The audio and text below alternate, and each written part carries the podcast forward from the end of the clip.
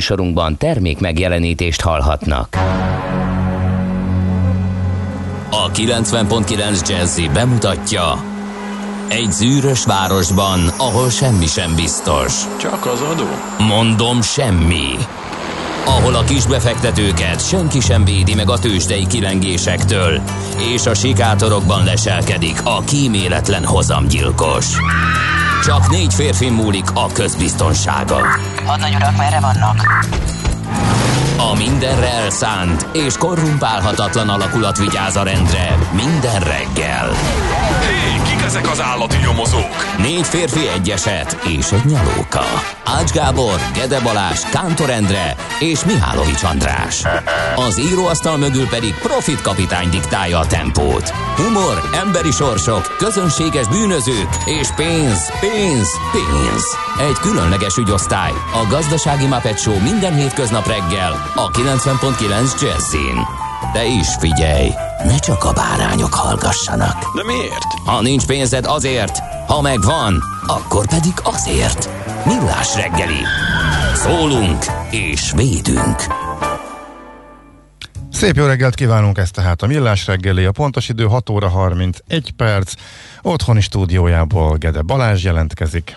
Bentről a Jazzy Rádió stúdiójából pedig Ács Gábor. És nézzük gyorsan a hallgatók eh, mit írnak eh, egyből. Eh, Nagyon korán kelt ma F a vágyakozó szerelmes futár, és írta meg, hogy Csepelgödölő vonalon jól lehet közlekedni ezen a pénteki csütörtökön nyuszi információ.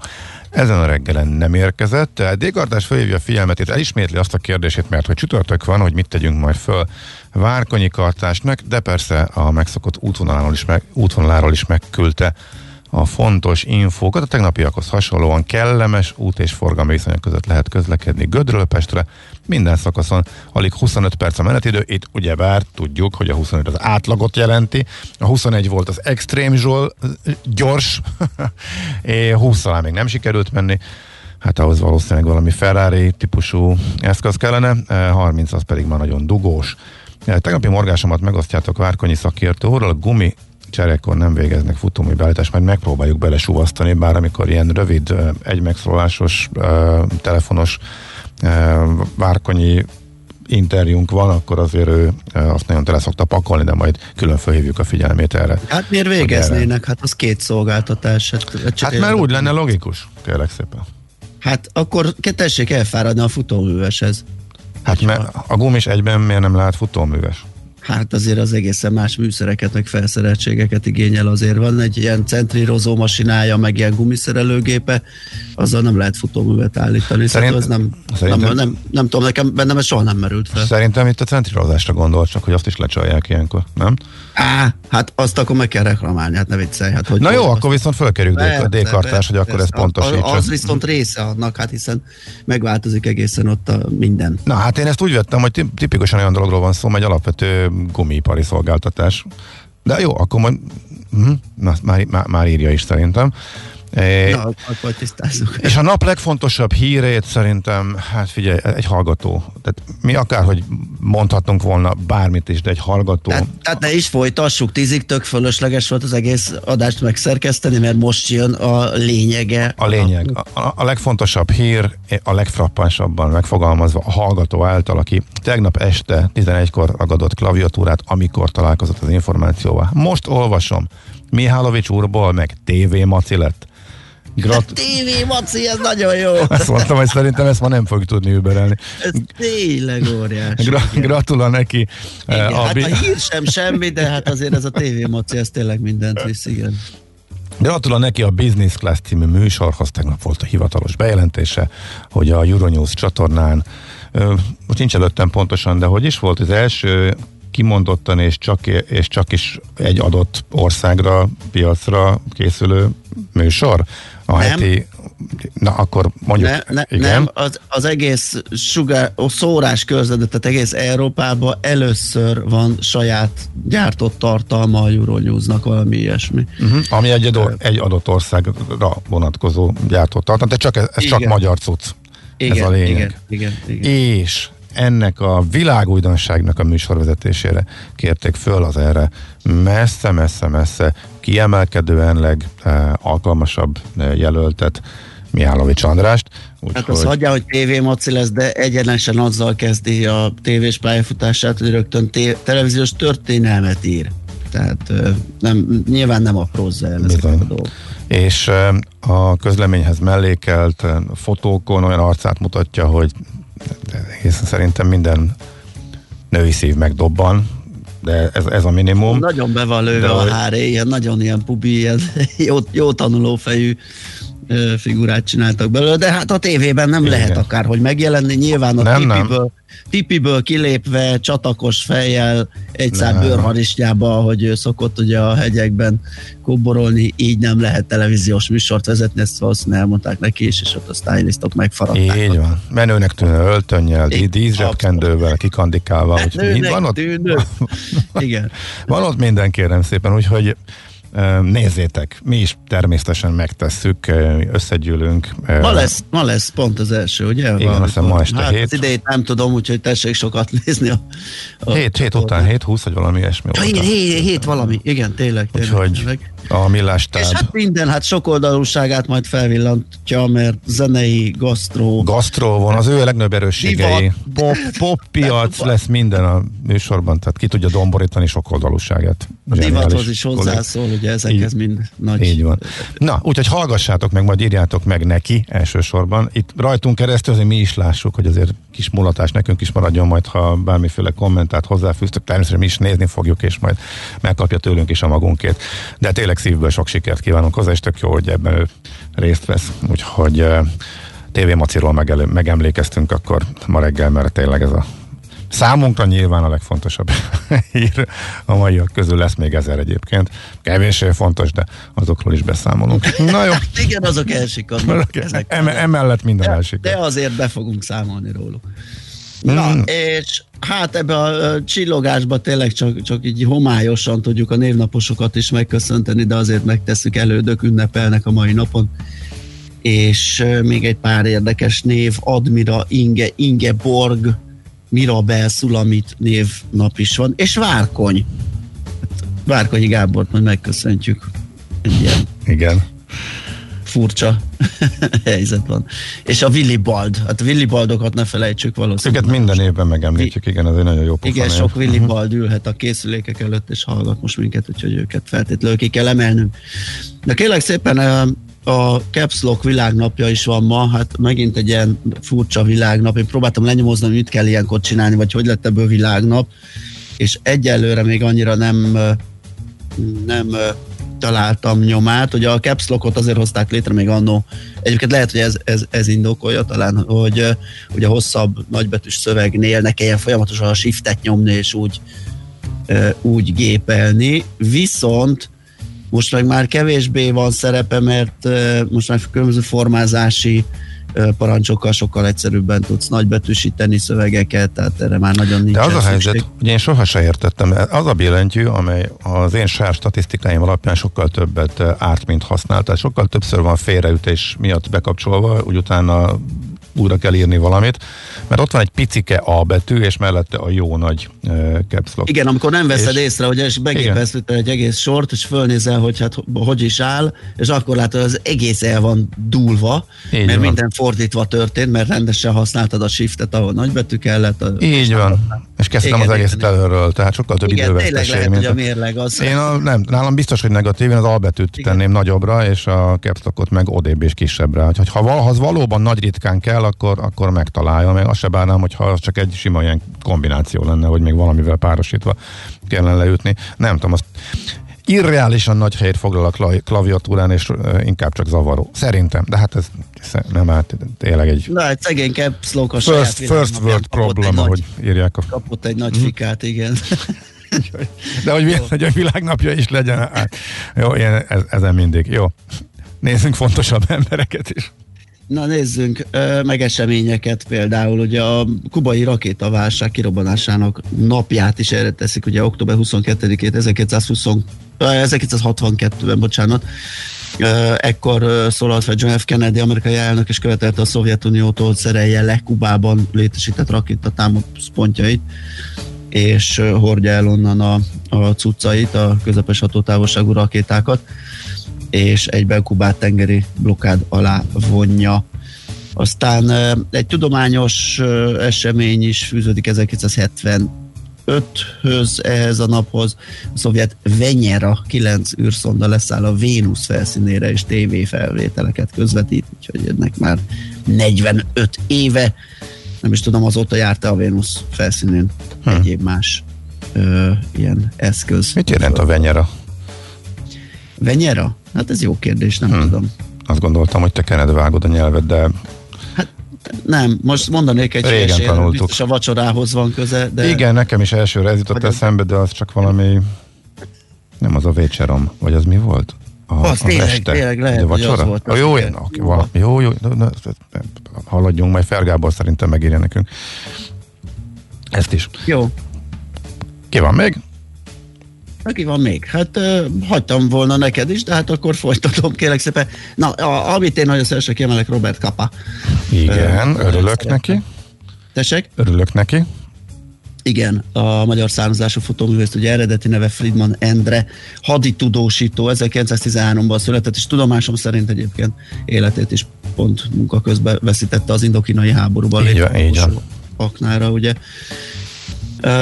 Fú, és lehet, hogy tudunk zenével is készülni? Lehet. Oh, Elképzelhető, hát jó. mindig eszünkbe jut róla természetesen. Így van, így van. Mhm, az, az, 1938-as Christopher Lloyd, amerikai színész, Catherine Deneuve, francia színésznő is ünnepelt a mai napon, mint ahogy Mikó István, és Jeff Goldblum, mennyi színész jut a mai napra és hát a zene művészet felől egyrészt Liszt Ferenc magyar zeneszerző születésének napja a mai október 22 1811, és hát egy lapon említhetjük vele Csepregi Évát is, magyar énekesnőt, ő is ma ünnepel, tehát amikor... Liszt. Tőle is majd kerítünk valamit. Nem fogod kitalálni. Zsoc kolléga megnézte, mi a venyera. És mi? Vénusz. Jó. Ez nagyon jó, hogy eszünkbe jutott mi. Jó, annyira, annyira, megle- annyira, annyira meglepő. Kapunk, találatunk volt, akkor bizony elég lesományodunk. Szóval az űrszonda, ahova ment. Igen. Rendkívüli képzelőerővel rendelkezünk, ezt ismét bebizonyítottuk. Igen, igen, Csak igen. a legegyértelműbb nem jutott volna eszünkbe. És kiváló alapképzést kaptunk oroszból, ez is kiderül. Mindkettőt bizonyítottuk. Na de akkor jön az a dal, ami Robert kap a partneréről, a szintén kiváló fotós Gerda Taróról szól.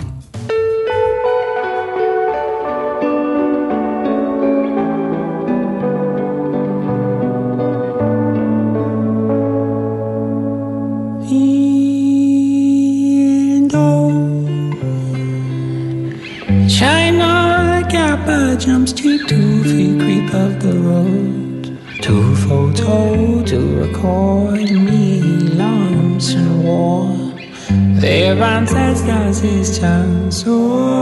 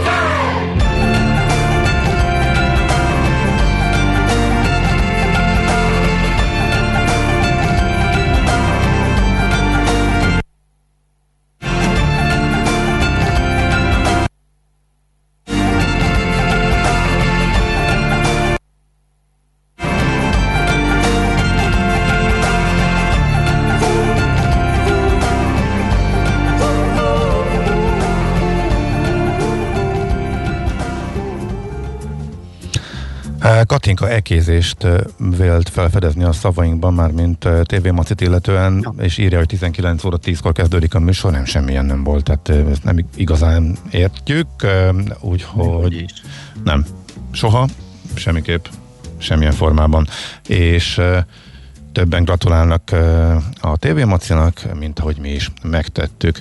Közlekedés azt szerintem majd kicsit később. A volt feleségem a shift helyett és a caps lockot használta, akár mondat elejé nagybetűzés, vicces, vicces volt Tényleg? látni, amikor egy-egy pillanatra felvillan a visszajelző LED.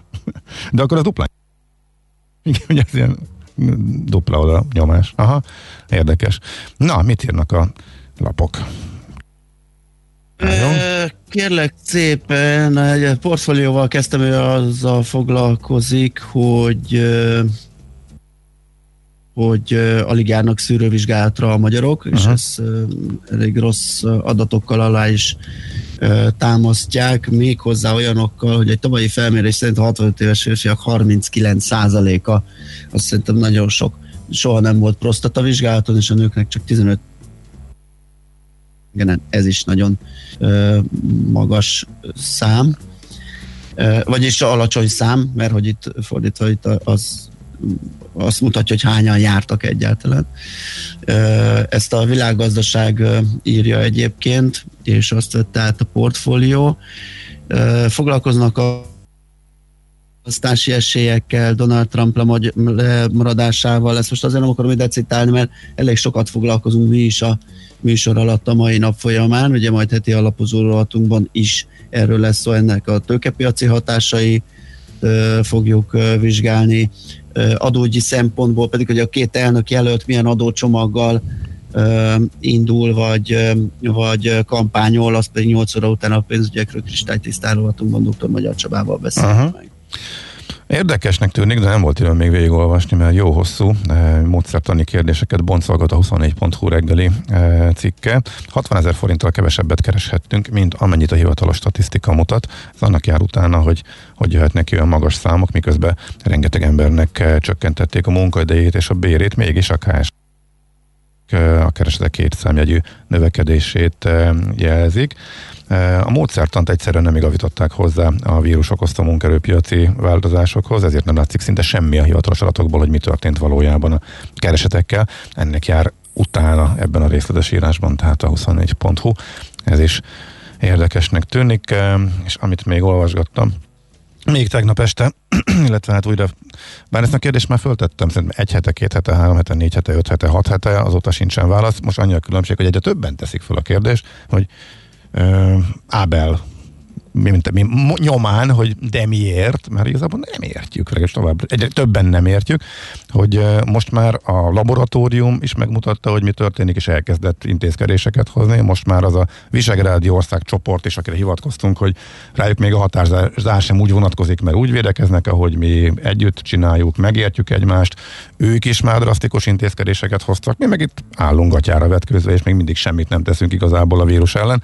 Úgyhogy ezt próbálta kicsit a 444 eh, egyik cikke körbejárni, de mint kiderült, nem ezt járja körbe, illetve a Csehországi járványhelyzet aggasztó példa lehet számunkra, inkább csak az aggasztó példákat e, sorolja föl, illetve az, hogy ki mit csinál egészen konkrétan, meg milyen adatok, e, vannak, e, de miután semmiféle választ senki nem ad a kérdésre, hogy Magyarország miért a, járványügyi védekezés e, unortodox módját választja, a lényegében egyáltalán nem védekezünk verziót, ebbe sincsen válasz. Aki meg választhatna, az nem nagyon e, válaszol, illetve ami válaszszerűségek érkeznek, azokban általában logikai bukvenc van, e, vagy nem stimmelnek benne az adatok, úgyhogy továbbra sem tudunk semmit. Úgyhogy ha valakinek van ötlete erre, akkor azt is szeretettel várjuk, mert én már ahogy erről beszéltünk itt a műsorban, időnként följött ez a téma.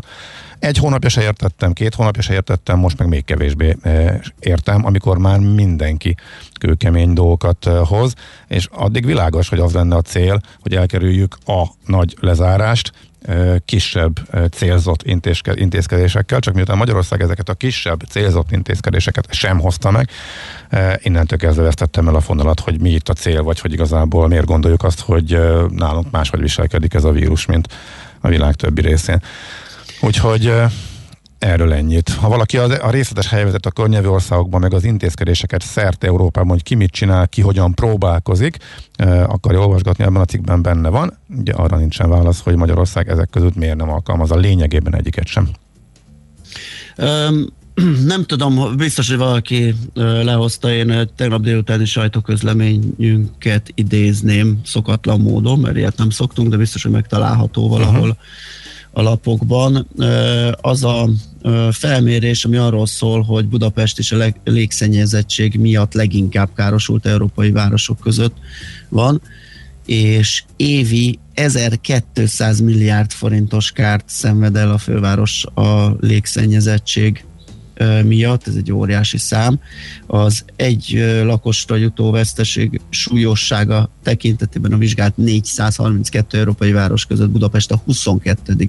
helyen áll évi 1860 euróval, vagyis közel 700 ezer forintot perkálunk gyakorlatilag ennek a, a, a kár hatása következtében, hm. és ezt azért gondoltam beemelni, hogy itt a műsorban sokat foglalkozunk közlekedéssel, meg kerékpárutak, meg zöldítéssel, meg a főváros azon törekvéseivel, hogy, hogy élhetőbb és kevésbé szennyezett legyen a levegője, Uh, ahogy uh, legyünk tisztában ezekkel a számokkal, így talán jobban elfogadóbbakká válunk mm. ezekkel az intézkedésekkel szemben. Nos, akkor ismét ö, zenélünk. Még nem a Csepregi Éva, de lesz ő is. Uh-huh. De most csak egy rövidebbre van időnk, aztán jön a tőzsde. Mert az is érdekes volt tegnap. Megtett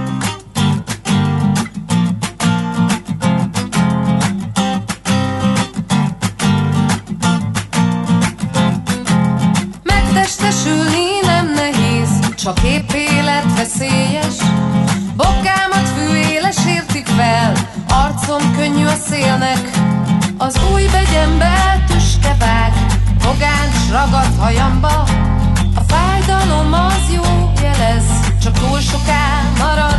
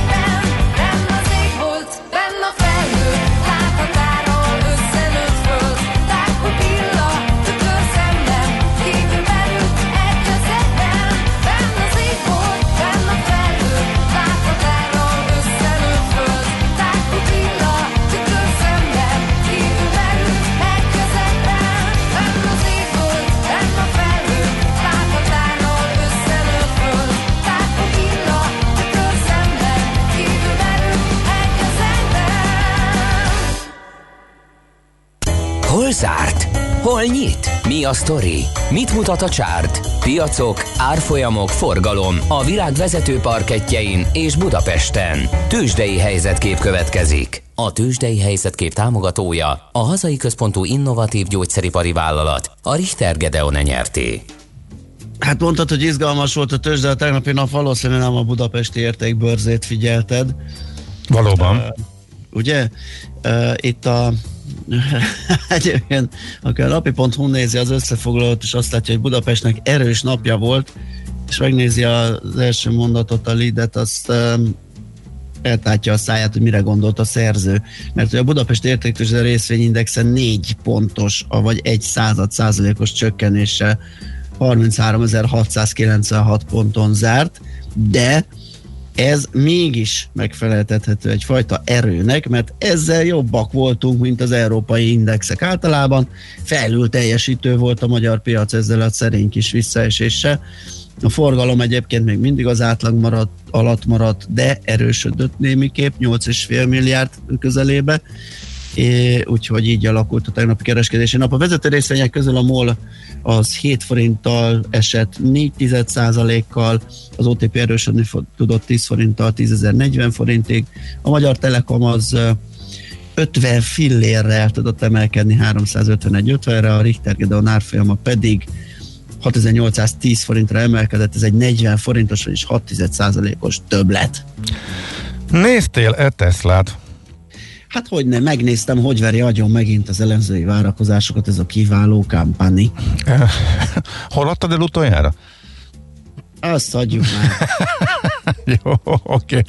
Okay. Lényeg az, hogy zárás után hozta ki a jelentését, és kiváló volt. Ugye eddig a négyszeresére emelkedett csak az idén, és innen Hú, most mennyivel emelkedett? Be följebb ment a zárás után is. After Hours-ban 4 százalékot. 4 százalékkal, A rendes igen. kereskedésben azt hiszem egy pár tized. Ott nem volt semmi különös, de Nem volt semmi különös. uh-huh, viszont az zárás után uh, fölfelé. Hát a négy az nem is olyan sok, tehát ahhoz képest, hogy mennyire fölül teljesített minden uh, soron, ahhoz képest talán nem is annyira. Más kérdés, hogy erre még egy mínusz tízre is azt lehetett volna mondani, hogy hát beáraszta a piac már korábban, itt bármi történt volna, az igazából megmagyarázható lett volna uh, elég könnyen.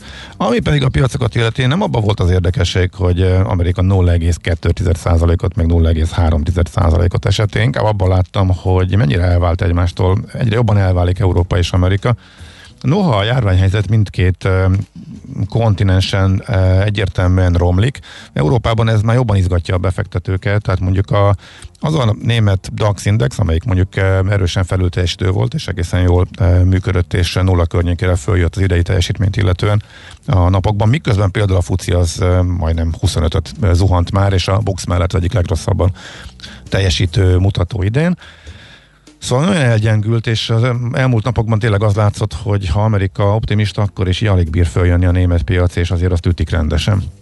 E, És a magyarázat e, legalábbis itt a német szakértőktől az, hogy nem tudjuk, hogy lesz-e leállás, meg itt a vírus miatt paráznak a befektetők, és miután egyre több országba jönnek ezzel kapcsolatos hírek, e, erre most már jobban odafigyelnek úgyhogy Európa elkezdett alul teljesíteni. Tegnap is ez tök látványos volt, tehát eh, voltak eh, 2% körüli mínuszok Európában, Amerika meg ment fölfelé, és az árás előtt egy órával még abszolút szép pluszok voltak, és abból fordult le ebbe a mínusz nullás eh, tartományba. Úgyhogy Amerika fölülteljesítés az nem kérdése. A nagy tech részvények ismét húzták, eh, Google, Alphabet 2,5 százalék, Facebook több mint 4 százalék, de igazából a Snap robbantott az egészet eh, ki, ugye meddig? Évek éven keresztül a Snapchaten, illetve a Snapen nevetett mindenki, és döntögette a mélypontokat, de az elmúlt másfél évben megtáltosodott, és most történelmi csúcsra ment, de nagyon durva 28%-os ugrással. Nagyon szép eredményt produkált, húzta a Twittert, és magával az több mint 8%-ot eh, emelkedett, úgyhogy ők voltak a nagy húzóerő. Egyébként még a PayPal-t lehet kiemelni fölfelé, de összességében tehát egy kis mínuszos volt a Wall Street, ahol meg a harmadik hullámról beszélnek a szakértők. Trump lehülyézte a fő járvány szakértőjét, Igen. akivel egyébként szokott leidiótázta, bocsánat, akkor legyünk szöveghülyek teljes egészében. Amúgy ott meg Alaszkát nézegetik ilyen laboratóriumként, mert Alaszka volt az a helyszín, ahol nagyon jól kezelték a vírus második hullámát, oda ugrasztottak rengeteg plusz hirtelen kiképzett embert, hogy kövessék a terjedési láncokat, és ment a kontaktok gyors fölkutatás, és elég gyorsan el eh, folytották, és most ott romban be, eh, és most megint azt vizsgálgatják, hogy hát vajon akkor a hidegben jobban terjedő a vírus, vagy csak arról, arról van szó, hogy az emberek több időt töltenek benn, és még a találkozásokat nem tudják minimalizálni, de nyilván tudományos kérdés erre még nincsen válasz, de most Alaszkába kezdett el berobbanni, és ott csúcsot is döntött, úgyhogy a járvány szakértői körökben már ez most a fő téma, de ez most a tőzsde rovat, a tőzsdét egyelőre igazából Amerikában úgy, ahogy eddig, egyáltalán nem érdekli a harmadik hullámnak a föllángolása, inkább a az orvosok, meg hát valamennyire a politikai szakértők elemzik, mert hogy a választásra is lehet valami eh, hatása még állítólag, de hát erre majd akkor később visszatérünk, ahogy azt beharangoztuk. Úgyhogy a Wall Street továbbra is a felül teljesítésével eh, tűnik ki. Ezt mindenképpen és bizonyosan állíthatjuk. Tőzsdei helyzetkép hangzott el a hazai központú gyógyszeripari vállalat a Richter Gedeon nyerté támogatásával. Szerintem hírek jönnek. Igen, meghagytam neked a lehetőséget, hogy elmond, hogy ki mondja a híreket, Nagyon jó, köszönöm szépen, fogalmam sincs. Pedig bíztam benned. Akkor megtippeljük, hogy miután nem leveleztünk a Senki nem lányokkal, tudja, akkor László B. Kati jön a hírekkel. Ez szokott lenni az alapelv. Aztán kiderül, hogy csak, nem tudom, Zoller kollégának nem volt kedve velünk levelezni reggel, úgyhogy már szaladtunk bele ilyesmibe, úgyhogy ezt csak így valószínűsítjük, hogy most Kati jön. Mindjárt meghalljuk mindannyian. Műsorunkban termék megjelenítést hallhattak. New York, London, Hongkong, Budapest. Tőzsdei helyzetkép a legfrissebb árfolyamokkal, zárási adatokkal, kibocsátói hírekkel, a Millás reggeliben minden hétköznap reggel 6 óra 50 perckor. Long vagy short, Mika vagy medve. A tőzsdei helyzetkép támogatója, a hazai központú innovatív gyógyszeripari vállalat, a Richter Gedeon nyerté. Reklám Szerda esténként 8 órakor megnyitjuk a presszót itt a 90.9 Jazzin. Ebben a presszóban érdekes emberek adják egymásnak a kilincset egy közvetlen beszélgetésre.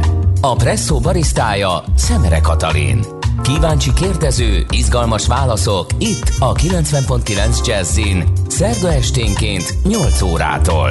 Ismétlés vasárnap délután 4-kor. A Presszó beszélgetések otthonos hangulatáért köszönet a harmadik kerületben az Óbudai Dunaparton épülő Waterfront Citynek.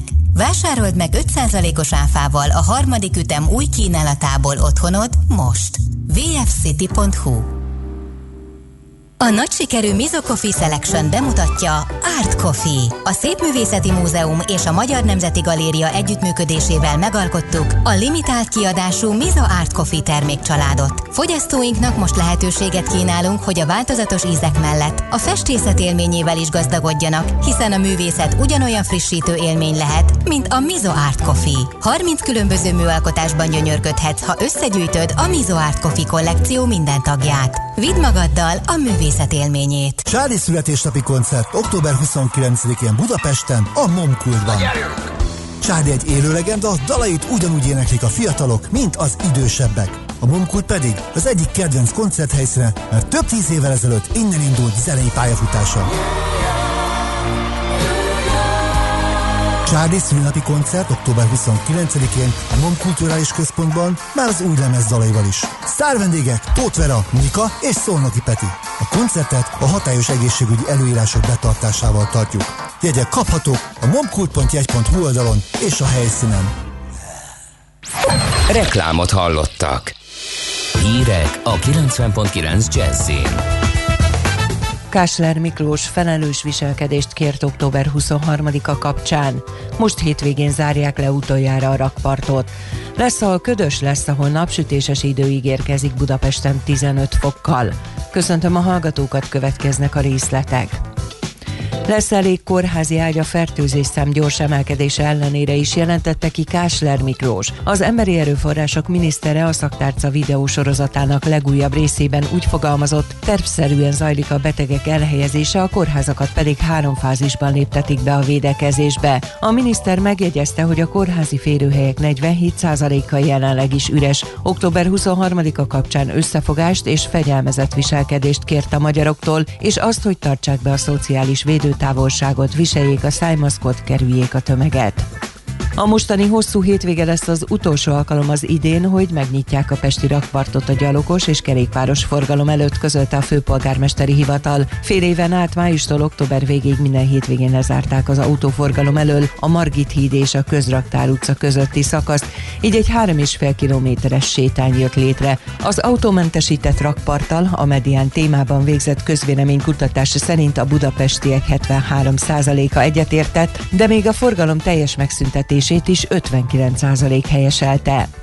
A héten folytatódnak a tárgyalások az Európai Unióval az Egyesült Királyság és az EU jövőbeni kapcsolatrendszerének feltételeiről, közölte Boris Johnson brit miniszterelnök londoni hivatala. A múlt heti EU csúcson olyan állásfoglalás született, hogy Londonnak kell megtenni a megállapodáshoz szükséges további lépéseket. A brit kormány értelmezése szerint ezzel az Európai Unió gyakorlatilag véget vetett a tárgyalásoknak. Hét ember köztük két kiskorú ellen javasolt vádemelés terrorista emberölésben való bűrészesség gyanúja miatt a francia terrorelhárítási ügyész az öt nappal ezelőtti kegyetlen tanárgyilkosság ügyében. Egy 14 és egy 15 éves fiút azzal vádolnak, hogy pénzért cserébe megmutatták a csecsen támadónak a kiszemelt történelem tanárt. Az ügyész szerint a 18 éves iszlamista támadó azt mondta a két fiúnak, hogy szeretné megalázni és megütni a tanárt, valamint bocsánatkérésre kötelezni, amiért a szólásszabadságról tartott óráján megmutatta a Mohamed karikatúrákat. Ferenc pápa szerint az azonos nemű párok számára lehetővé kell tenni a bejegyzett élettársi kapcsolatot jogaik biztosítása érdekében. A katolikus egyházfőről most bemutatott dokumentumfilmben azt mondta, senkit sem szabad kiutasítani vagy szenvedésre késztetni. Az argentin származású pápa korábban még Buenos Aires érsekeként ellenezte a melegházasság engedélyezését. Szakértők szerint azóta nem foglalt állást ennyire világosan a kérdésben, mint most. Rekordmennyiségű 2,3 tonna kokaint fogtak Paraguayban. A kábítószer fekete piaci értéke becslések szerint 600 millió dollár, ez több mint 183 milliárd forint. A kokaint egy széntárolóba rejtették a főváros közelében. A feltételezések szerint a kábítószert Bolíviából szállították Paraguayba, onnan ment volna tovább Izraelbe. A rendőrség az esettel kapcsolatban őrizetbe vette a paraguayi köztelevíziós hálózat volt vezetőjét. Az időjárásról napközben az északi ország részben tartósan ködös, párás felhős időre kell számítani. A szelesebb déli délnyugati tájakon lesz zavartalanabb a napsütés, délután délnyugaton 20, máshol, így Budapesten 15 fok körül alakul a hőmérséklet. A hírszerkesztőt László B. Katalint hallották hírek legközelebb fél óra múlva. Budapest legfrissebb közlekedési hírei a 90.9 Jazzin a City Taxi Dispécsejétől. Jó reggelt kívánok a hallgatóknak! A Benvárosban a Kecskeméti utcát, a Bástya utcán a félpályás lezárásra kell ott számítani útderúzás miatt. A 11. Budafoki úton a Lánymányos út és a Karinti Frigyes út között útszükletre számítsanak derúzás miatt. Kertészek okozhatnak útszükletet a 9. kerületben a Gyári úton, az Ecseri út és a Határút között. És baleset történt az Ülő úton befelé a Nagyvárad térnél. Köszönöm a figyelmüket, további jó utat kívánok! A hírek után már is folytatódik a millás reggeli, itt a 90.9 jazz Következő műsorunkban termék megjelenítést hallhatnak.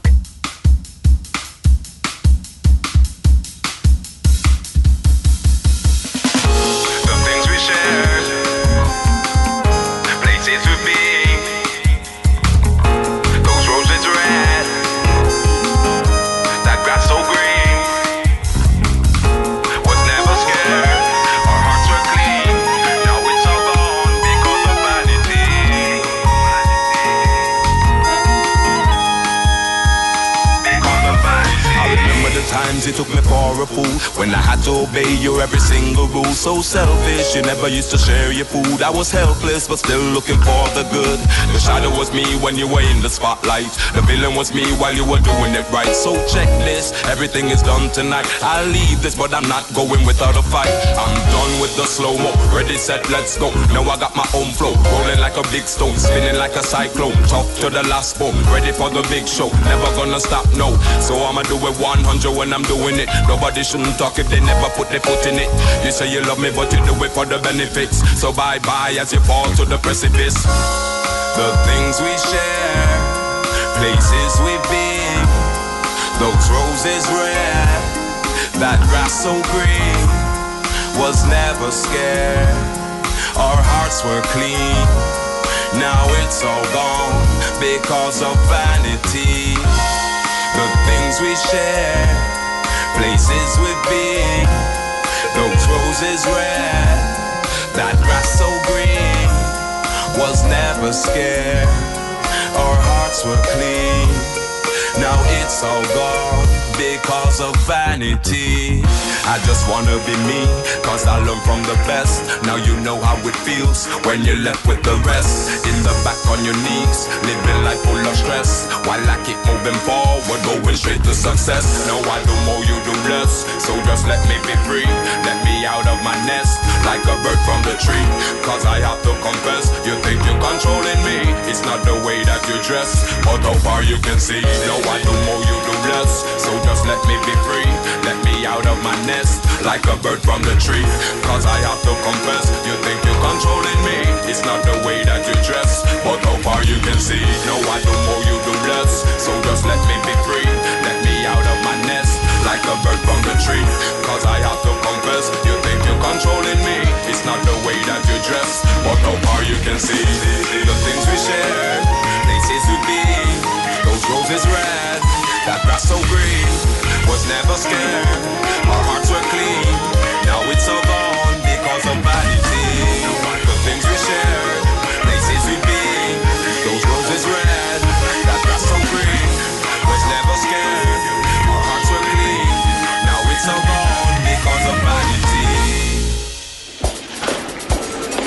A reggeli rohanásban könnyű szemtől szembe kerülni egy túl szépnek tűnő ajánlattal. Az eredmény krétával körberajzolt tetemes összeg. A tethelyen a gazdasági helyszínelők, a ravasz, az agy és két füles csésze és fejvállalakzat.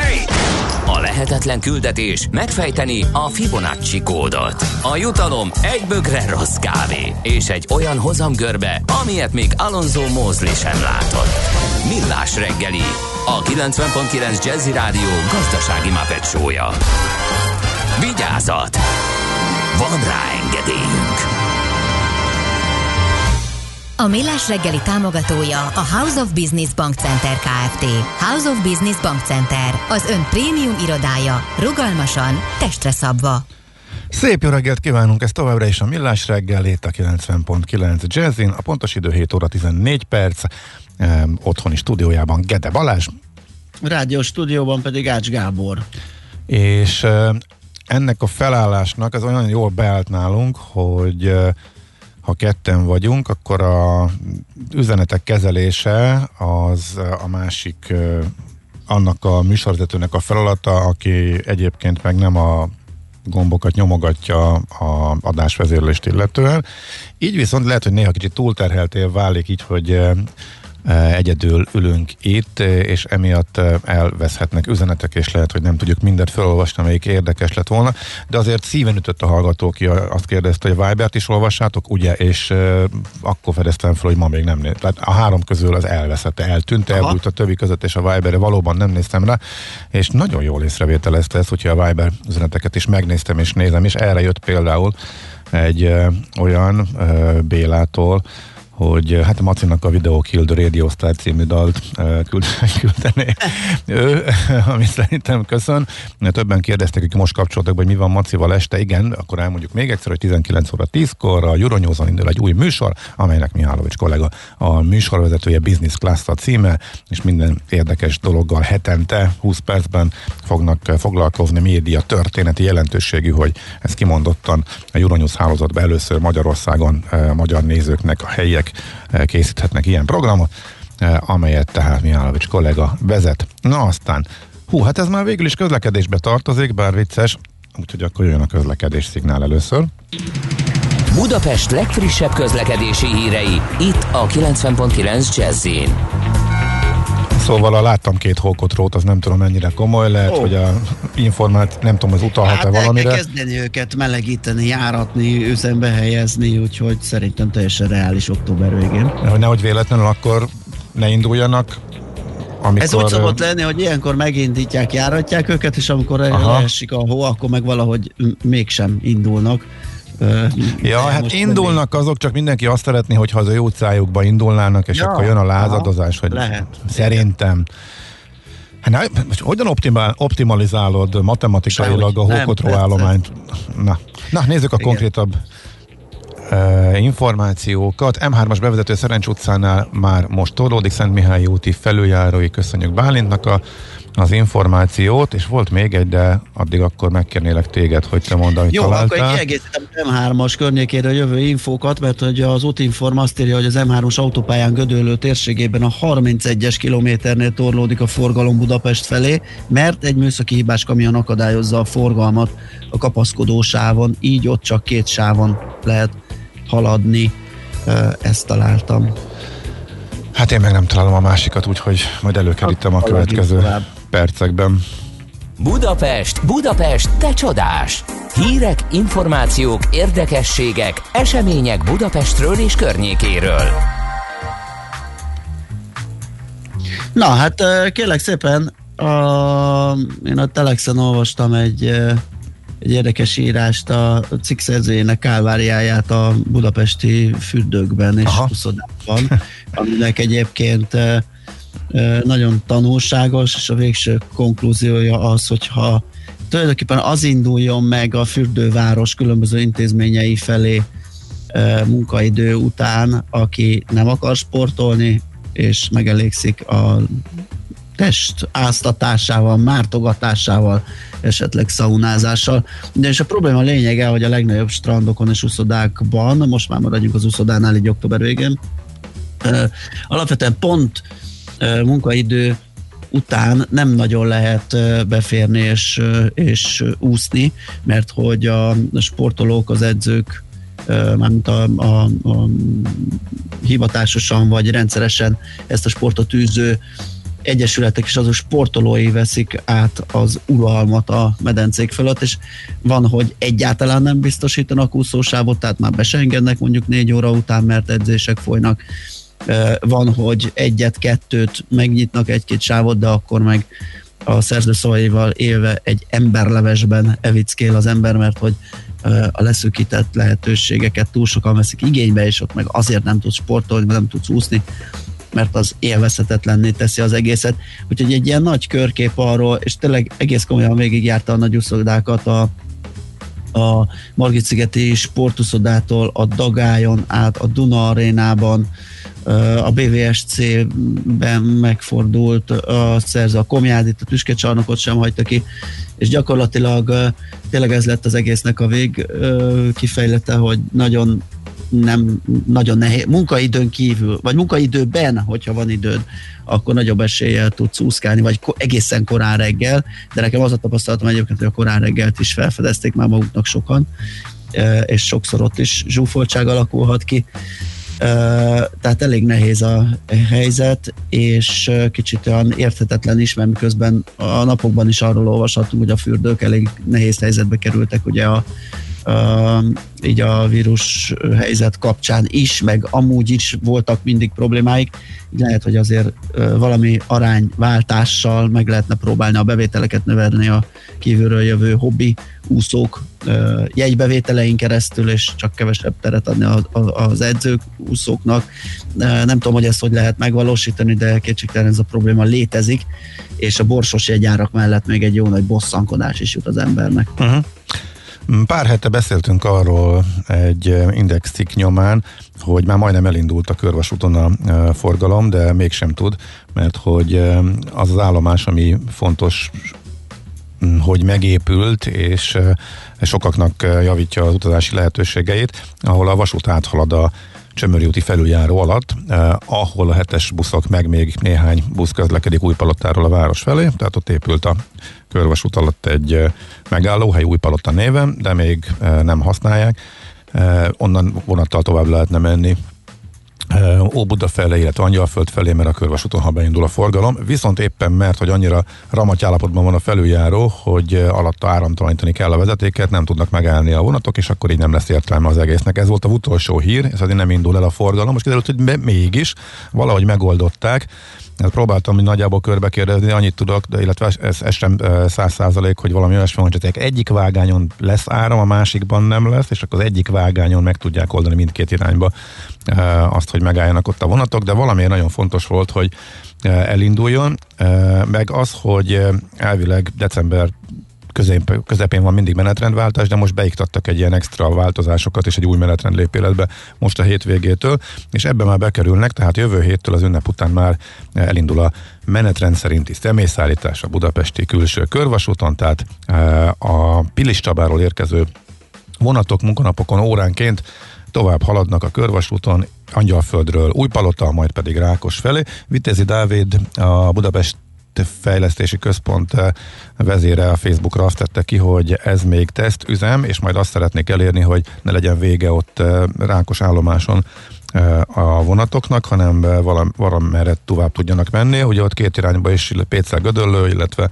az újszászi vonalon Ecser, Maglód, Nagykáta felé e, tudnának, és akkor akik onnan jönnek, elvileg a belváros elkerülése nélkül, átszállás nélkül tudnának Angyalföld, Óbuda felé menni. Hát talán nem a nem mondom, hogy tömegigény van erre, vagy nem több százer ember utazik ezen az útvonalon, de ha csak néhány száz vagy ezer, akkor is talán leteszik majd néhányan a kocsit emiatt, ha kapnak egy ilyen eljutási lehetőséget, úgyhogy ez mindenképpen jó hír, hogy mégis elindul önmagában. A másik, a másik nagy változás a október 25-én életbe lép új menetrendben, hogy az eddig két óránként Sátoraljóhely felé menő vonatok már, mint Budapestről, azok Egerbe mennek, ennek az lesz a következménye, ezt tegnap jelentették be e, a MÁV vezetői, hogy Egerbe óránként lesz vonat, ellenben akik eh, Miskolc és Füzesabony közötti állomásokra utaznak, azoknak nem lesz közvetlen eljutási lehetőség Budapestről, tehát például mezőkövesnek sem, ami azért érdekes hogy ott ez megszűnt, aztán majd valószínűleg lesz megint variálás másfél hónap múlva, amikor meg a hivatalos menetrendváltás eh, következik. Úgyhogy eh, ezek az újdonságok itt a Budapest környéki vasúti közlekedésben, illetve lesznek, amelyek életbe lépnek jövő hét elejétől. És akkor meg gyorsan egy felmérésről a Budapest Airport felkérésére a GFK piackutató mm, reprezentatív felmérés keretében vizsgálta a Liszt Ferenc nemzetközi repülőtér megítélését, és ebből az jött ki, hogy a válaszadók háromnegyede szerint tiszta és biztonságos hely a Liszt Ferenc nemzetközi repülőtér, csak nagyon rossz a megközelítése. Sokan pozitív élményeket társítanak hozzá, pozitív asszociációkat, érzéseket, emlékeket. A magyarok többsége egyetért abban, hogy a repülőtér hazán kapujaként funkcionál. Ó, na hát. Ö, igen, nemzetközileg elismert, jól szervezett és professzionális szolgáltatásokat nyújt, valamint folyamatosan fejleszt az utas élmény javítása érdekében. Nekünk a Gellért hegy a Himalája. A Millás reggeli fővárossal és környékével foglalkozó robata hangzott el.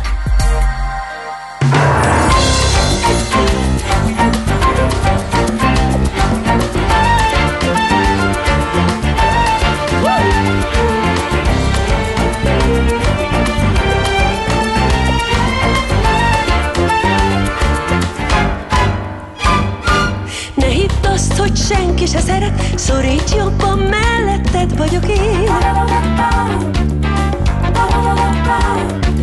Új kedvest egy még újabb követ, de barátságunk csillagidőt ígér.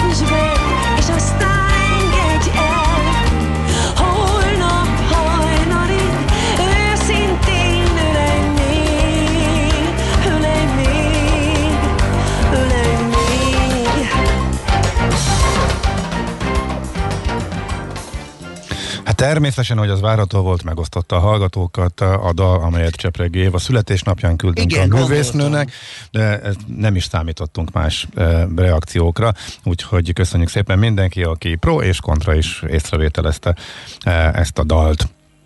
Na de, akkor Mi történt a bitcoinnal? Most nem tudom, Gede kollega is elmagyarázhatná, de Debreceni Barnabás, az online kriptobroker MrCoin.eu alapítója vonalban természetesen, eh, aki még közelebbről figyeli a piacot természetesen. Jó reggelt, szia Barna! Jó reggelt, sziasztok! Szia, jó reggelt! Múlt héten még nem csinált semmit, és már égbe szállt és felrobbant, miközben nagy horderejű események a többi piacokon nem voltak, kívülről laikusként ez látszik.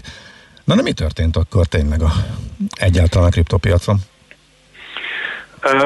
Ez érdekes egyébként, tehát hogy nagy horderejű dolog, történt egy pár dolog egyébként, erről, erről mindjárt beszélek igazából, ami, ami érdekes, hogy amiért most mindenki lelkesedik, hogy ezt a másfél lassan két éve tartó ö, 12.500-as ö, szintet sikerült áttörni, tegnap már 13.200 dolláron volt, és ez egy, ez egy nagyon erős ö, támasz volt igazából, és ö, innentől kezdve a, a, a következő, ez a 13.800 vagy ki- 900 13.800 dollár, ami 19 júliusában volt, és utána már már csak a 20 ezer, és ö, azt azért tudni kell, hogy 17 decemberében, amikor a 20 ezeres csúcs volt, akkor mindössze 8 nap alatt tehát erről az árszintről mindössze 8 nap alatt ért el a 20 ezeret, szóval ö, nagyon közel vagyunk ilyen szempontból ö, a korábbi 20 ezeres csúcshoz, és azért érzi mindenki ilyen közelnek, mert tényleg ez, ezt a másfél évet tartó 12.500-as szintet sikerült áttörni.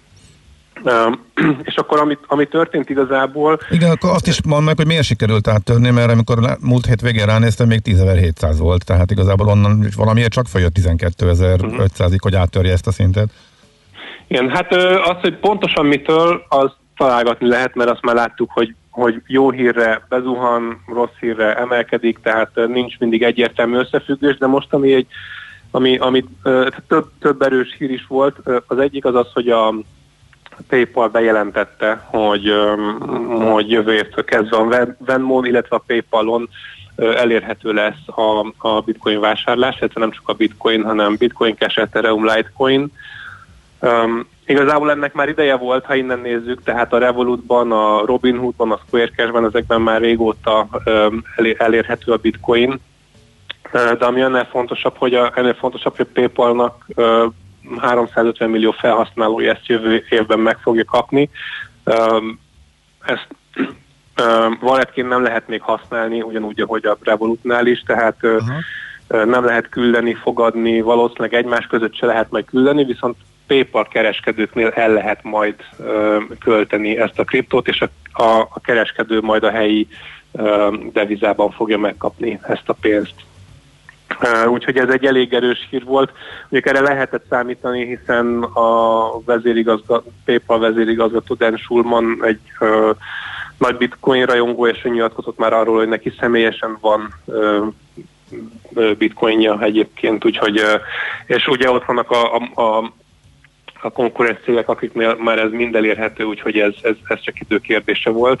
Úgyhogy ez az, ami, ami, ami egy, egy elég erős hír volt a napokból, illetve hát az elmúlt hetekben ö, azt láttuk, hogy egyre több tőzsdei cég ö, stratégiai bitcoin befektetésbe kezd. Tehát az egyik legnagyobb a, a MicroStrategy, um, akik egy tőzsdei jegyzett cég, ők egy, egyébként egy üzleti intelligencia szoftvert fejlesztő cég, ők ö, 425 millió dollárnyi bitcoint zsákoltak be július-augusztusban.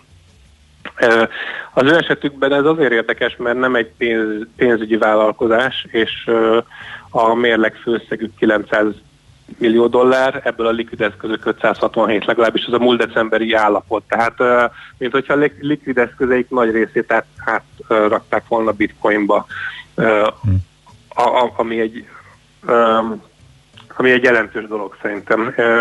És akkor ezen kívül ott van a Square, ugye, a- ami a a Twitter alapító Jack Dorsonnak a cége. Ők gyártják, tudjátok, ezeket a kis vigyókat, amiket, a, ami, hát amíg még volt fejhallgató ö, port a, a telefonon, vagy telefonokon, ott bele tudtad rakni, és akkor kártyát le tudtad hú- húzni. Ö, ők, ők ebből indultak, és ők egy ilyen kártyelfogadó cég, illetve van a Square Cash appjük, ami egy revolútszerű alkalmazás Amerikában. Ö, ők 50 millió dollárt ö, 50 millió dollárért vásároltak be bitcoint, szintén most a nyáron. Hát ők, ők tele, vannak, ö, tele vannak készpénzzel, tehát náluk ez valószínűleg kevésbé stratégiai befektetés volt, inkább egy inkább talán egy ilyen politikai vagy etikai nyilatkozat, de a, akik, akik tehát a, a MicroStrategy-nak a vezérigazgatója, illetve a Square-nek a vezérigazgatója Jack Dorsey mindketten ö, rendszeresen nyilatkoznak, illetve social médiában posztolnak arról, hogy, hogy miért fontos a, a, a bitcoin, miért fontos, hogy ez egy, ők úgy gondolják, hogy ez egy hosszú távú fedezés igazából uh-huh. az infláció ellen, és ebben egyébként abszolút egyetértek. Tehát, hogyha azt nézzük, hogy az amerikai dollár teljes, tehát az összes létező amerikai dollárnak a 22%-át azt, azt idén nyomtatták, ami nagyon, nagyon durva szám, ha belegondoltok.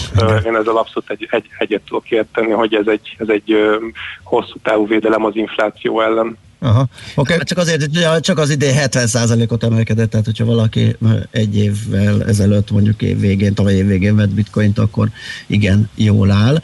E, Azt el lehet mondani esetleg, hogy ezek alapján, hogy most így nézegettem, hogy és próbálgattuk sokszor ugye az aranyhoz mérni, néha mozog együtt az aranyjal ilyen menedék eszközként funkcionálva, néha nem, de ebből talán most a tegnapi példából én azt vonnám le, hogy mégiscsak az igazi ösztönző a piacnak és a befektetőknek az, amikor a, az, az elterjedésével kapcsolatos uh, hírek jönnek, tehát amikor a népszerűsége, a használhatóságáról kapunk újabb infókat, én nekem ez látszik.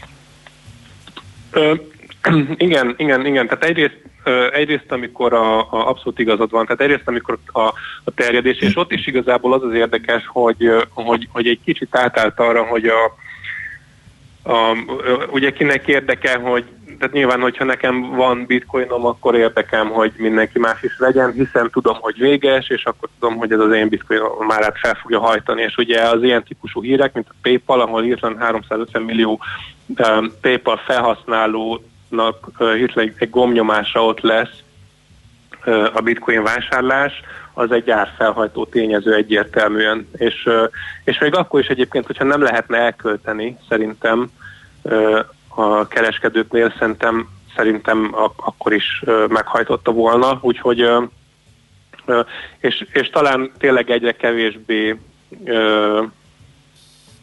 mozog az ár, nem tudom, mondjuk szabályozói hírekre, hogy valahol Aha. betiltották, valahol megengedték, tehát ez most már teljesen, teljesen érdektelen.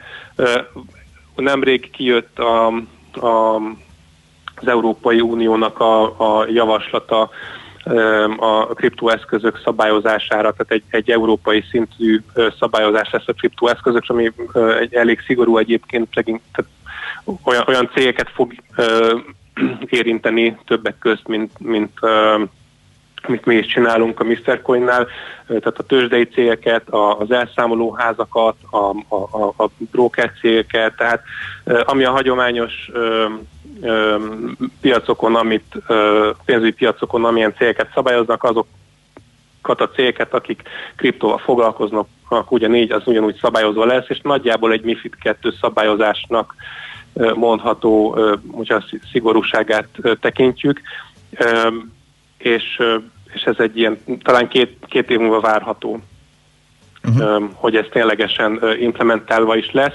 Na most erre a hírre, ezt nagyon sokan, tehát ezt tí, van, aki tíz éve várja, erre a hírre semmit nem mozdult az árfolyam. Uh-huh. Pedig ez egy nagyon nagy lépés. Gyanítom egyre inkább így lesz, mert ahogy meg egyre inkább terjed a, a, a felhasználási lehetőség, úgy lesz egyre kevésbé fontos az ilyen szabályozói hír. Oké, okay, igen. Oké, nagyon köszönjük köszönjük szépen. a beszélgetést, izgalmasan alakul a piac. Neked jó munkát, szép napot, jó hétvégét. Nektek is jó munkát, szép napot. Ja. Sziasztok! Debreceni Barnabással az online kriptobroker MrCoin.eu alapítójával beszélgettünk arról, hogy mi okozta a bitcoin tegnapi nagy szárnyalását és a kritikusnak mondott 12.500 dolláros szint áttörését. Műsorunkban termék megjelenítést hallhattak. Kicsi, közepes, de semmi esetre sem nagy. Nem a méret a lényeg, hanem a vállalkozó szellem. Hallgass meg a Millás reggeli KKV híreit minden szerdán fél nyolc után pár perccel. Támogatónk az Atradius Magyarország a követelésbiztosítás szakértője, hogy az ön cégét mindig kifizessék. Reklám Kocsis Zoltán halálának napján, november 6-án egykori főzeneigazgatójának állít emléket a Nemzeti Filharmonikus Zenekar és a Nemzeti Énekkar. Beethoven és Liszt művei mellett Mozart requiemje is megszólal. Az est karmesterei Cser Ádám és Kovács János. Várjuk Önöket a Műpa Bartók Béla hangversenytermébe. Emlékezzünk együtt nagy művészünkre.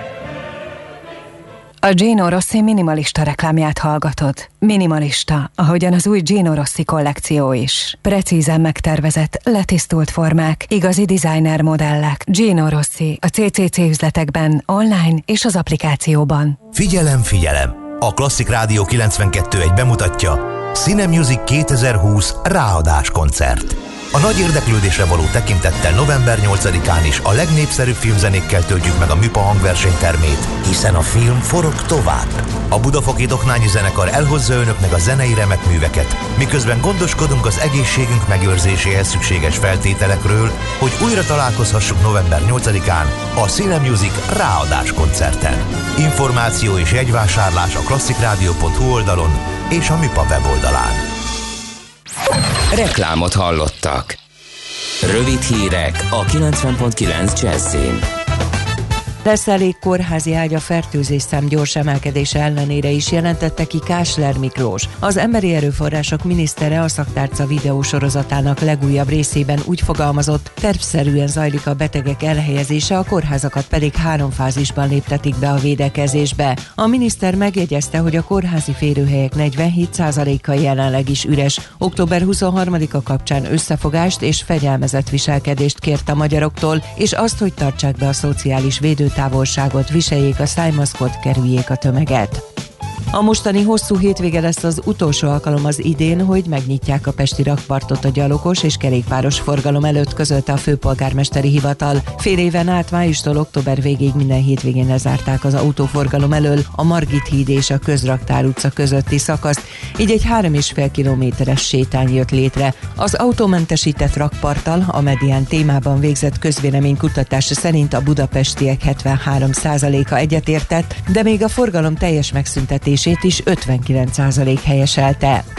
A héten folytatódnak a tárgyalások az Európai Unióval az Egyesült Királyság és az EU jövőbeni kapcsolatrendszerének feltételeiről, közölte Boris Johnson brit miniszterelnök londoni hivatala. A múlt heti EU csúcson olyan állásfoglalás született, hogy Londonnak kell megtenni a megállapodáshoz szükséges további lépéseket. A brit kormány értelmezése szerint ezzel az Európai Unió gyakorlatilag véget vetett a tárgyalásoknak. Hét ember köztük két kiskorú ellen javasolt vádemelés terrorista emberölésben való bűnrészesség gyanúja miatt a francia terrorelhárítási ügyész az öt nappal ezelőtti kegyetlen tanárgyilkosság ügyében. Egy 14 és egy 15 éves fiút azzal vádolnak, hogy pénzért cserébe megmutatták a csecsen támadónak a kiszemelt történelem tanárt. Az ügyész szerint a 18 éves iszlamista támadó azt mondta a két fiúnak, hogy szeretné megalázni és megütni a tanárt, valamint bocsánatkérésre kötelezni, amiért a szólásszabadságról tartott tartott óráján megmutatta a Mohamed karikatúrákat. Az időjárásról napközben az északi ország részben tartósan ködös, párás felhős időre kell számítani. A szelesebb déli délnyugati tájakon lesz zavartalanabb a napsütés, délután délnyugaton 20, máshol, így Budapesten 15 fok körül alakul a hőmérséklet. A hírszerkesztőt László B. Katalint hallották hírek legközelebb fél óra múlva. Budapest legfrissebb közlekedési hírei, itt a 90.9 jazz Budapesten arra szól a kocsisor a Hungária körgyűrűn és a Nagykörúton szakaszonként, a Budai alsórakparton a Petőfét közelében. Erős a forgalom a Pesti út Jászberényi út útvonalon szakaszonként, a Kerepesi úton a nagyobb csomópontoknál, a Fejszmanfréd út Kvassai Jenő út útvonalon. A múzeum körúton az Asztóriánál a Deák Ferenc tér felé csak egy sávjárató a metró felújításhoz kapcsolódó munka miatt. Ma délután átadják a forgalomnak az M3-as metró felújított déli szakaszát, a metró ismét a teljes vonalon közlekedik majd. Tart a távfővezetéképítés a Dózsa György úton a Városligeti Fasor és a Bencúr utca között, sávelhúzással irányonként két sáv járható. Pongrácz Dániel, BKK Info. A hírek után már is folytatódik a millás reggeli. Itt a 90.9 jazz Következő műsorunkban termék megjelenítést hallhatnak.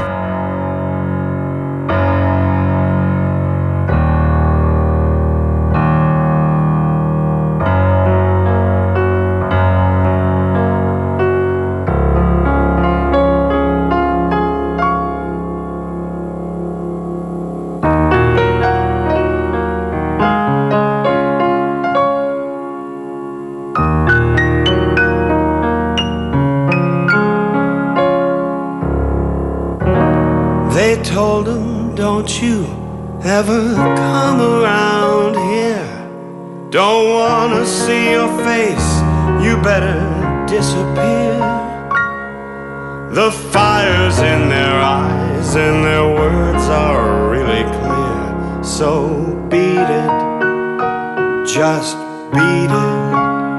Ooh.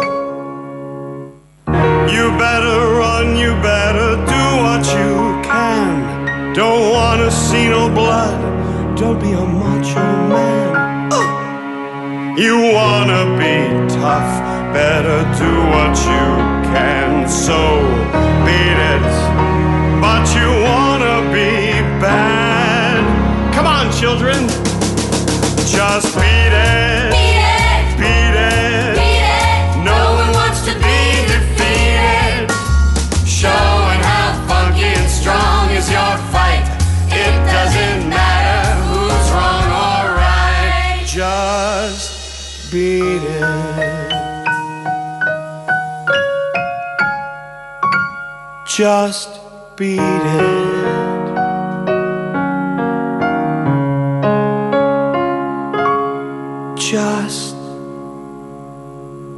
Beat it.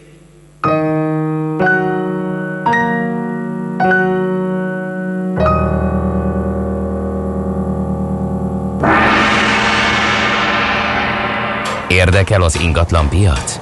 Befektetni szeretnél? Irodát vagy lakást keresel? Építkezel, felújítasz? Vagy energetikai megoldások érdekelnek? Nem tudod még, hogy mindezt miből finanszírozd? Mi segítünk! Hallgassd a négyzetmétert, a millás reggeli ingatlan rovatát. Ingatlan ügyek rálátással. Nos, hát kérem szépen, egy picit foglalkozunk a befektetési ingatlanokkal, megtettük ezt hát nem tudom, két vagy három héttel ezelőtt talán.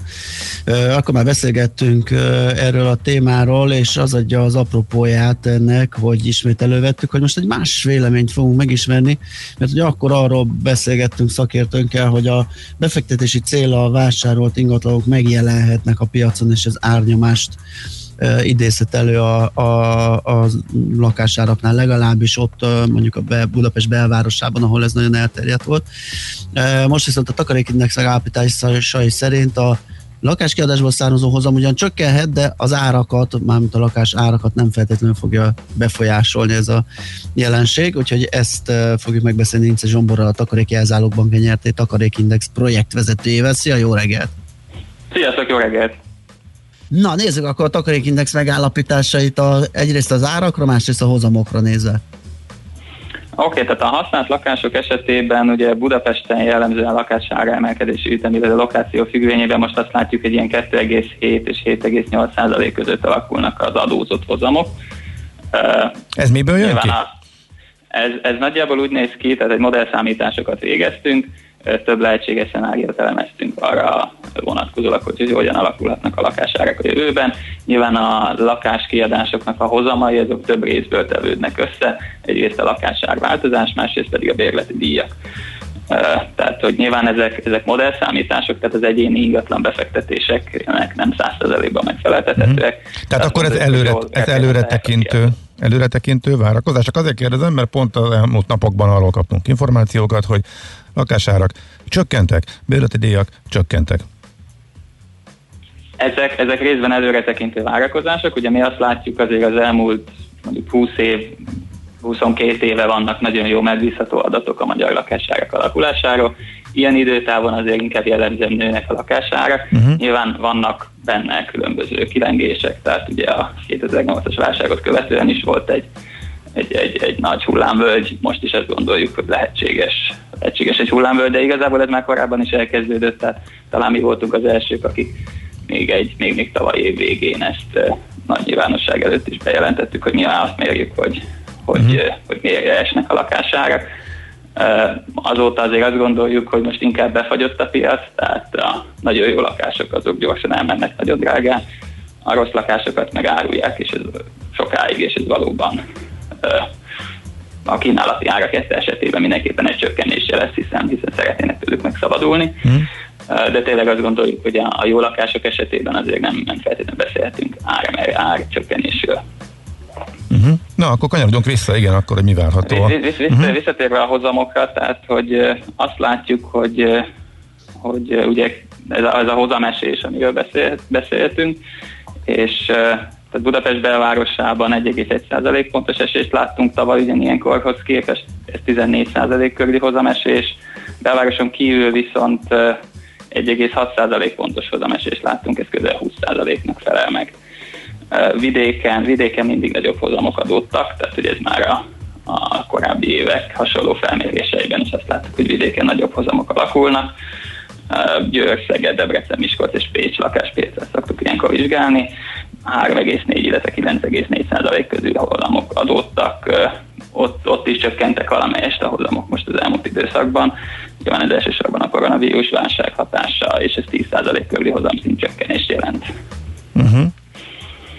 Ugye még egy, egy külön alpiac, amit vizsgáltunk, ez az új lakásoknak a piaca. Az új lakások azért, azért sok tekintetben eltérnek eh, a, a hagyományos használt lakás típusú befektetésektől, hiszen egyrészt egy nagyobb fejlesztésben, ha valaki egy korai szakaszban vásárol, akkor a későbbi fejlesztési ütemek az árváltozásra nagyon jótékony hatást gyakorolhatnak.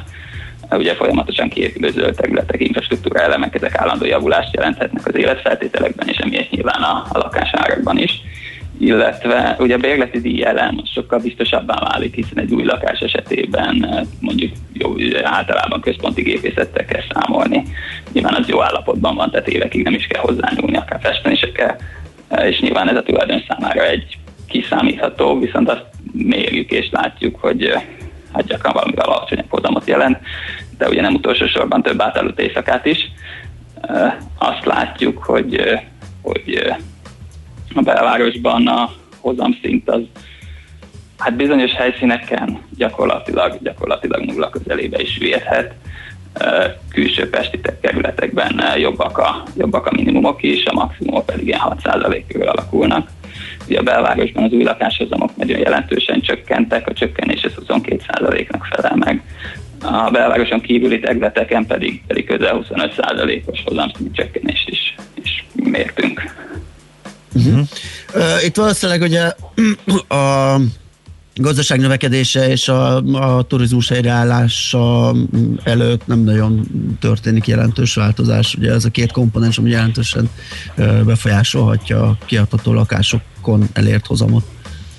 Pontosan, tehát ugye a főként a Budapest belvárosi bérleti díjakkal nagyon komoly negatív hatással voltak Aha. az elmúlt fél év eseményei. Nyilván távoktatás, külföldi cég és kiküldetések, szüneteltetése, tehát ezek a bérlakáspiacnak az alapvető fundamentumai, ezek most hát ezek a támaszok eléggé kiestek. Nyilván közben a rövid távú bérbeadás, ami a turisztikai ami a, tehát ezt mi, ezt mi nem tekintjük ingatlan befektetésnek, ezt mi turisztikai befektetésnek tekintjük, viszont nagyon sok turisztikai befektető megjelent a hosszú távú lakáspiacon, lakáspiacon és hát ez megnövelte a kínálatot, tehát egyszerre, egyszerre csökkent a kereslet, és hát nőtt a kínálat. Nyilván ezt azt, azt, azt látjuk, hogy ugye a lakásbeleti díjak, ugye vannak erre már különböző indexek, amelyek ezt mérik. 2020. januárjában érték el az egyik eddigi legnagyobb értéküket, ehhez képest 7-10% körüli esések, esések voltak láthatóak a mostanáig. Tehát akkor az a mondás, hogy az, ugye, az a félelem szerintetek, ezek szerint, hogy az eladói oldalt erősítheti és akár további lakásár esélyest indukálhat az, hogyha a befektetési célral vásárolt eh, lakások a piacra kerülhetnek, akkor ez nem igaz, ugye? Tehát még ezzel együtt is, hogy a csökkenő hozamokat látjuk, ez még mindig összevetésben még mondjuk a többiekkel, ez még mindig vonzónak tűnik, ha jól értjük. Mi most tehát, hogy azt gondoljuk, hogy, hogy, tehát, hogy új belépők számára nem biztos, hogy vonzó, ugyanakkor egy ingatlan befektetésnek a tehát önmagában a tranzakciós költségei, az, hogy illetéket kell fizetni, az, hogy ügyvédi díjat kell fizetni, nagyon sok, nagyon sok olyan tényező van, fel kell újítani adott esetben a lakást, ami egyszeri tétel. Ezek, ezek elég nagyok ahhoz, hogy azért egy befektető, ha csak nincsen rákényszerítve, és, és még a hitelbel finanszírozott lakások esetében sincsenek legalábbis évvégéig biztosan rákényszerítve. Tehát, hogy számára nem biztos, hogy, hogy mostani a legjobb alkalom arra, hogy kiszálljon a piacról. Uh-huh. Oké, okay. nagyon szépen Világos, köszönjük. Oké, okay, követjük majd ezt a részpiacot is. Nagyon köszönjük a beszélgetést, jó munkát. Köszönöm szépen én is. Ja.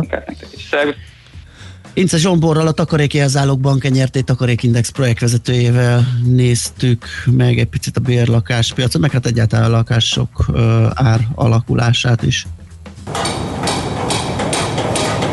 Négyzetméter ingatlan ügyek rálátással. A millás reggeli ingatlan rovata hangzott el. got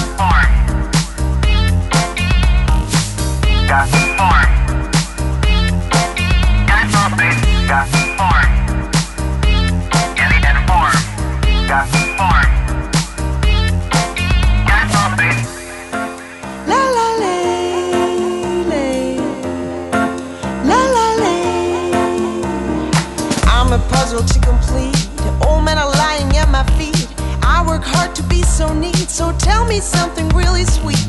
My little doggy in my hands, I sure have the hottest bands. I am telling my white lie to keep around the coolest guys. Can you get the point at last? Loving me is such a blast. Can you get the way I am? Learning fast cause you're my man. Wanna make it to your heart, getting closer to your soul. That would be so cool. Cause baby, baby,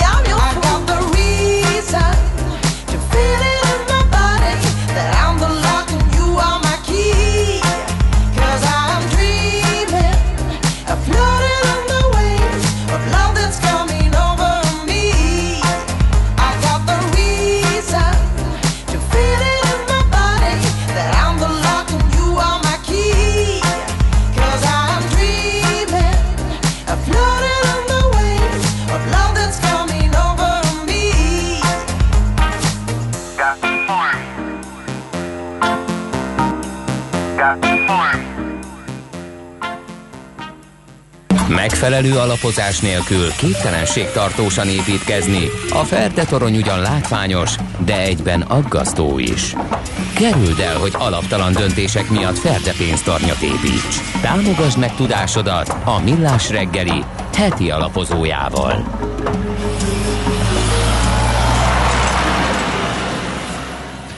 Megvizsgáljuk az amerikai elnökválasztás tőkepiacokra hatos, ható, na, gyakorolt hatását, méghozzá úgy, hogy bár két elnökjelölt van, de mégis négy lehetséges forgatókönyv alakulhat ki, vagy azok közül valamelyik válhat valóra a választás után.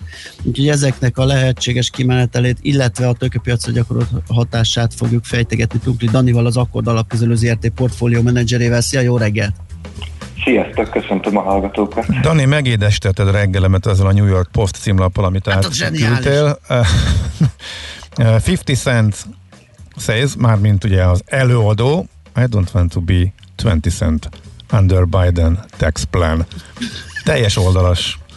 Attól mű. rettek, hogy, hogy át kell neveznie magát, hogyha Biden nyer és jönnek az adócsökkentések. Mik az esélye? 50%-ról 20%-ra. Azt tudni kell, hogy ez egy erősen Trump párti lapnak a teljes címlapjáról van szó.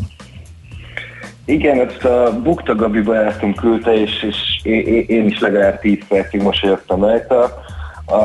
Látszik, hogy dübörg a kampány, és, és már, már minden, minden bevetnek mindkét oldalon. Már nagyon kevés idő van ahhoz, hogy eh, meglegyen effektíve a választás, viszont szerintem ahhoz meg még sok idő van, hogy megtudjuk, hogy ki lesz az elnök, mert pont a levélben való szavazás, ami idén nagyon nagy hangsúlyt kap, amiatt eh, lehet, hogy hetek is eltelhetnek, mire végleges eredményt kapunk, ami iszonyatos bizonytalanságot hozhat a tőkepiacra. Kinek jó, melyik jelöltnek jó a nagy száma ezeknek a levélben szavazóknak? Elméletileg a demokratáknak ez mindig kedvezőbb volt a múltban, viszont eh, azért láttunk már olyan választást máshol is, más országban is, hogy a nap közben jöttek az üzenetek, hogy nagyon sokan szavaznak, nagyon sokan elmentek, aztán végül a, az a párt lett a egyértelmű befutó, aki, akit egyébként ez elvileg hátrányban részesít. Én nem vonnék le nagy következtetéseket most ebből, de az biztos, hogy, hogy mindkét párt nagyon mozgósít, és vannak olyan államok, ezek a billegő államok, mint mondjuk Pennsylvania, ahol, vagy Florida, ahol, ahol minden szavazat számítani fog, mert, mert négy éve is minden szavazat számított, és csak pár ezer szavazattal tudott mondjuk Trump nyerni. Ezeknél a helyeknél az, hogy a levélben való szavazásnak az aránya mennyi, illetve mennyi az, amit ebből megsemmisítenek, azért valamilyen még rosszul írta alá a szavazó, az nagyon sokat fog számítani. Uh-huh. Most mi kéne, a piacnak melyik, melyik a jobb? Mert hogy nem nagyon látszott igazából semmi e, reakció a Wall Street-en, azokban a hetekben sem, amikor hirtelen Biden elhúzott, és e, amikor a szakértők jelentették, hogy most már egyértelmű, meg a bookmakerek is már így adják az odzokat, hogy Bidennek áll az ászló. Alapvetően ugye korábban az volt, hogy, hogy Trump uh, kedvezőbb a piacnak, de a, a piaci szentiment átfordult, és úgy gondolják most a szakértők, hogy igazából Biden is, ha, ha nagy demokrata nyerés van, tehát ez, ez a nagy demokrata áttörés megvalósul, akkor Biden is jó lehet, mert hogy olyan mérhetetlen mennyiségű stimulusprogramot önt el a piacra várhatóan, am- ami nyilván segíteni fogja a, a gazdaság élénkülését, és nyilván akkor a részvények elfolyamát is. Az, ami nagyon rossz lenne, az az a két szenárió, hogy a, az egyik úr lesz a, az elnök, viszont a szenátus a, az ellenkező párt kapja meg, tehát Trump esetében egy demokrata szenátus, Biden esetében egy republikánus szenátus, mert akkor nyilván négy éven keresztül ölik egymást majd, és, uh, és igazából nehezen lesz döntéshozás. Uh-huh. Tehát akkor abban a négyből kizárhatjuk ezt a kettőt, mint legrosszabb lehetséges forgatókönyv, és akkor marad az, hogy Trump egy republikánus többséggel, vagy Biden egy demokrata többséggel. Igen, és, és, és ebben inkább most, hogyha ezt kettőt mérlegik, akkor a piac szerint inkább azért Biden és a demokrata áttörésnek van e, nagyobb esélye. Amit most jelenleg kedvezően lát a piac, mert úgy látja, hogy akkor e, pénzt öntenek, de, de azért lássuk be, hogyha egyébként az elnök is, a, kon, a kongresszus is, és egyébként a képviselőház is eh, demokrata lesz, akkor, akkor demokratáknak eh, olyan lehetőség nyílik, amivel nagyon régen, hogy, hogy tényleg akár strukturálisan is tudnak változtatni dolgokon. Úgyhogy eh, az is érdekes, hogy abból akár, amit említettél is, ez a 50 centes eset is, hogy, hogy milyen adóemelések jöhetnek majd, de azért várhatóan ez, ez nem most a, a válság kellős közepén érdemes ezeket meglépni, hanem majd még két év múlva, és azzal meg most nem foglalkozik a piac, hogy mi lesz két év múlva. Akkor mivel foglalkozik a piac? Mert ezek nem egy nap derülnek ki, és még csak nem is a választás napján derülnek ki, ez egy elhúzódóbb folyamat. Érdemes egy, erre odafigyelni egyáltalán egy befektetőnek, eh, vagy eh, már kevésbé mozgatja összességében az elnök választási Illetve hajrá. érdemes a jelen helyzetben térdig gázolni a részvényekben, hogyha azt mondjuk, hogy egy szoros verseny lesz többféle kimenetellel. Uh-huh. Szerintem alapvetően a, a piaci konszenzus az az, hogy nem érdemes térdig gázolni a részvényekben, pont emiatt a bizonytalanság miatt, és, és azt, azt szerintem jól látszik, hogy ha nem dől el aznap, vagy másnap, vagy harmadnap, hogy ki lesz az elnök, akkor lehet, hogy hetekig bizonytalanságban leszünk, az hatalmas volatilitást fog hozni a piacra. Ebben az esetben nyilván aki, akinek van idegrendszer kiülni részvényekben, az, az lehet, hogy a végén jól jár, de lehet, hogy egyszerűbb elmenni szépen neutrába és, és kivárni. Amit én gondolok egyébként egy megfelelő lehetőségnek az az, hogy a négy felsorolt szenárió közül kettőben biztos, de inkább háromban megvalósul idővel majd ez a, a fiskális stimulus, aminek egyébként szerintem jó hatással lesz az arany árfolyamára, és egyébként ez a bizonytalanságnak is jó hatással lesz az arany árfolyamára. Úgyhogy én inkább azt gondolom, hogy így előre menekülve részvények felől inkább a nemes fémeket kell most preferálni. Uh-huh. Egy utolsó gyors kérdés, beszéltünk róla a tőzsdejelentésben, hogy a Wall Street-et kevésbé érdekli a járványhelyzet. Ez akkor is így volt, amikor Amerika a legrosszabbak között volt, most, hogy Európában jobban terjed, most talán kicsit eh, érthetőbb, de Amerikában is durran be a Harmadik hullám, most úgy tűnik, ez most nem érdekli a piacot, mert eddig sem nagyon vett róla tudomást a Wall Street, de ez mondjuk fölmerül-e bizonytalansági tényezőként, vagy pedig elfelejthetjük, ahogy eddig is?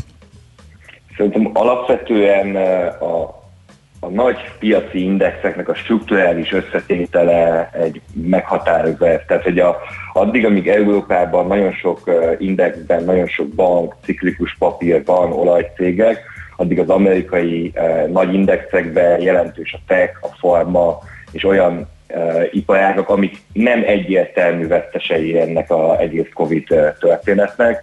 Emiatt lehet, hogy egyébként egy kicsit defentívebbek az amerikaiak, de hogyha mondjuk egy amerikai small cap-et nézünk, ott, ott már azért lehet, hogy a, a járvány terjedése az, az egy, jelentősebb beöntést fog hozni majd még.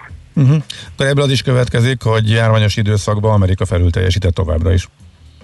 Szerintem igen, és ami fontos egyébként, hogy a Nordea elemzése szerint 1972-től megnézve általában választás utáni másfél-két-három hónap az, az mindig pozitív hozamokat hozott az amerikai piacra. Nyilván azért, mert a választásnak a bizonytalansága az eltűnik. Uh-huh. Uh-huh. Okay. Hogyha bízunk benne, hogy egy-két napon belül megtudjuk, hogy ki lesz az elnök, és akkor, akkor ez megvalósulhat megint. Hm. Oké, okay. Dani, nagyon szépen köszönjük. Köszönjük szépen. Ismét. Szép napot, jó munkát. Sziasztok. Szia! Tumpli Danival az Akkord alapkezelő ZRT portfólió menedzserével beszélgettünk, egy picit az elnök választás, illetve a majdani megválasztott elnök hatása a befektetési piacra címszóval. Heti alapozó rovatunk hangzott el a Millás reggeliben hogy döntéseinket megfelelő alapokra tudjuk helyezni. Nyár végén játszottátok ezt a számot, avóta keresem, most végre betudtam sázámozni, köszi, jól írdul a napírja Norbi. Tök jó. Még a sajtricsi? A sajtricsi, de egyébként kiírja a mi kis videós közvetítésünk is, Igen. meg az autorádió is, plusz még Ezért is. is érdemes nézni a millásregeli.hu, a millás tévét, meg hát két ilyen arc, hát ez price lesz szerintem, úgyhogy kukkacsatok bele. Na, ezzel a szerénységgel akkor haladunk a hírek irányába, átadjuk a lehetőséget a hírszerkesztő